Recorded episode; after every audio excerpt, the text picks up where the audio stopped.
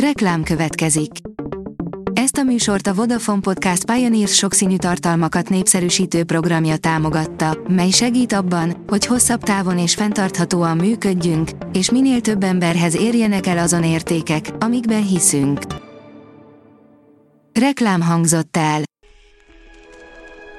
A top technológiai hírek lapszemléje következik. Alíz vagyok, a hírstart robot hangja. Ma január 30-a, Martina és Gerda névnapja van. A PCV szerint van olyan vasúttársaság, ahol még mindig Windows 3.11-et használnak, és nem a MÁVAZ. Egy álláshirdetés világított rá, hogy a Deutsche Bahn még mindig a matuzsálemi operációs rendszert gyűri. Az IT Business kérdezi, milyen programozási nyelveket használnak a natív alkalmazásokban.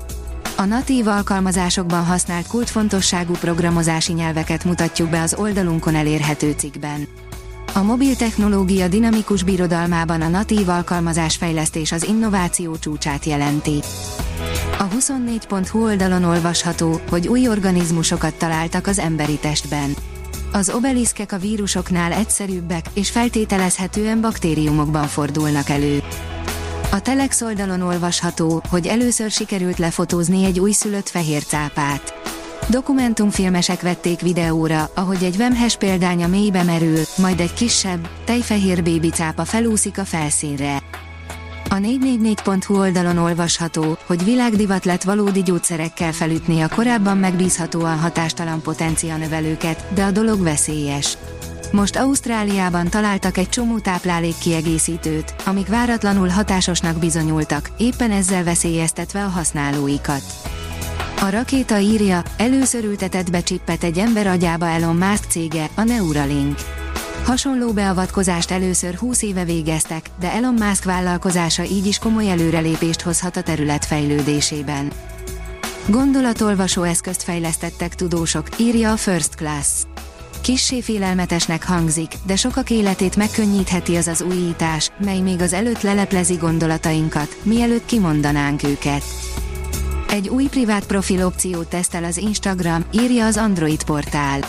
A Meta fennhatósága alatt az Instagram és a WhatsApp gyorsabb növekedésnek indult, mivel lényegesen több erőforrással rendelkeznek ahhoz, hogy a felhasználók által kért funkciókat is lefejlesszék. Az elmúlt néhány évben mindkét alkalmazás több tucat új funkcióval bővült. Az Instagram éppen most teszteli a Flipside nevű új funkciót. BNPL az Iponnál, mostantól EasyPay-el is lehet fizetni a hardverekért, írja a Digital Hungary. Az EasyPay, az első magyar lakossági BNPL szolgáltató már elérhető az ország egyik vezető számítástechnikai webáruházában. Ezentúl a világszerte népszerű halasztott fizetési lehetőséggel a vásárlók az IPON kínálatából is válogathatnak. A megrendelt termékekért elég 14 napon belül fizetni, bankkártya adatok megadása nélkül. A média egy írja, árat emel a Netfon és bevezeti az 5G szolgáltatást. A KSH által mért éves 17,6%-os infláció mértékéhez képest némiképp alacsonyabb mértékben drágul meg a Netfon mobil szolgáltatása. Bejelentették azt is, hogy elérhetővé válik az ötödik generációs mobilhálózati szolgáltatás. A player írja, összeszedte magát az orra esett japán holdjáró. Tíz nap után újra van kapcsolat a Holdon furcsán landolt űreszközzel. A Behavior kérdezi, búcsút mondhatunk a ChatGPT-nek. A ChatGPT, a mesterséges intelligenciával működő chatbot, sérti az adatvédelmi szabályokat az olasz adatvédelmi hatóság vizsgálata szerint. A DPA a személyes adatok gyűjtésével és a kiskorúak védelmével kapcsolatos jogsértéseket, hiányosságokat állapított meg. A Profitline szerint, ha megismerjük az AI-t, kevésbé tartunk tőle. Mit tudunk a metaverzumról és a mesterséges intelligenciáról? Mennyire ismerjük és mennyire tartunk tőle? Amennyiben használjuk ezeket a technológiákat, akkor mire és hogyan? A Deloitte legfrissebb Digital Consumer Trends kutatásában ezekre a kérdésekre volt kíváncsi. A Hírstart tech lapszemléjét hallotta.